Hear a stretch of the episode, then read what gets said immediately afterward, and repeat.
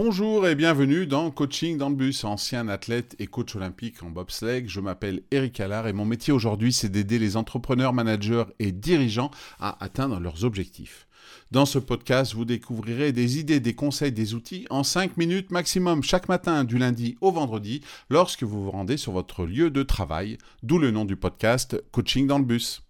Aujourd'hui, dans cet épisode, nous allons explorer le concept de management participatif, un style de gestion qui met l'accent sur l'inclusion et les décisions collectives.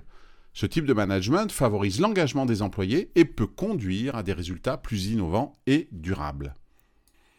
Pour commencer, qu'est-ce que l'inclusion exactement? L'inclusion dans le management participatif implique d'impliquer activement tous les membres de l'équipe dans le processus de prise de décision et de planification.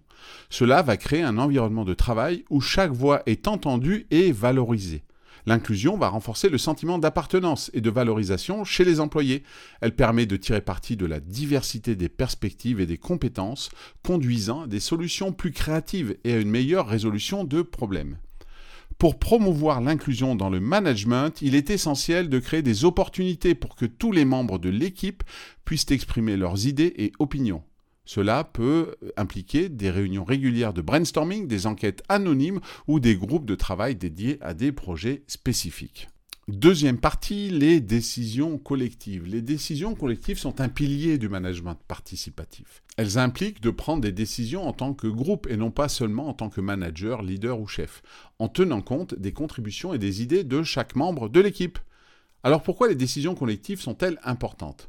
Elles le sont parce qu'elles peuvent conduire à des résultats plus équilibrés et réfléchis. Elles favorisent également l'engagement et la responsabilisation des employés car ils se sentent impliqués et partie prenante des résultats.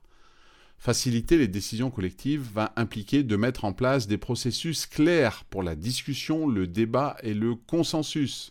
Cela peut inclure des techniques de facilitation comme le brainstorming, le vote ou la méthode Delphi pour structurer les discussions et parvenir à un accord. Semco, par exemple, dirigé par Ricardo Semler, est célèbre pour sa culture d'entreprise où les employés participent activement aux décisions majeures de l'entreprise. Danone a récemment expérimenté des formes de management participatif en impliquant les employés dans des décisions clés et des initiatives de développement durable. Si vous voulez vous-même intégrer le management participatif dans votre style de gestion, commencez par évaluer le niveau actuel de participation de votre équipe. Regardez si vous avez pris l'habitude de décider tout seul ou est-ce que vous incluez déjà certains membres de votre équipe. Encouragez ensuite, suivant le niveau où vous en êtes, une plus grande inclusion en créant des espaces pour que tous les membres de l'équipe puissent partager leurs idées. Enfin, mettez en place des processus pour faciliter les décisions collectives, en veillant à ce que chaque voix soit entendue et prise en compte. Un exemple concret pourrait être d'organiser des ateliers réguliers où les employés peuvent contribuer à la planification stratégique ou à la résolution de problèmes.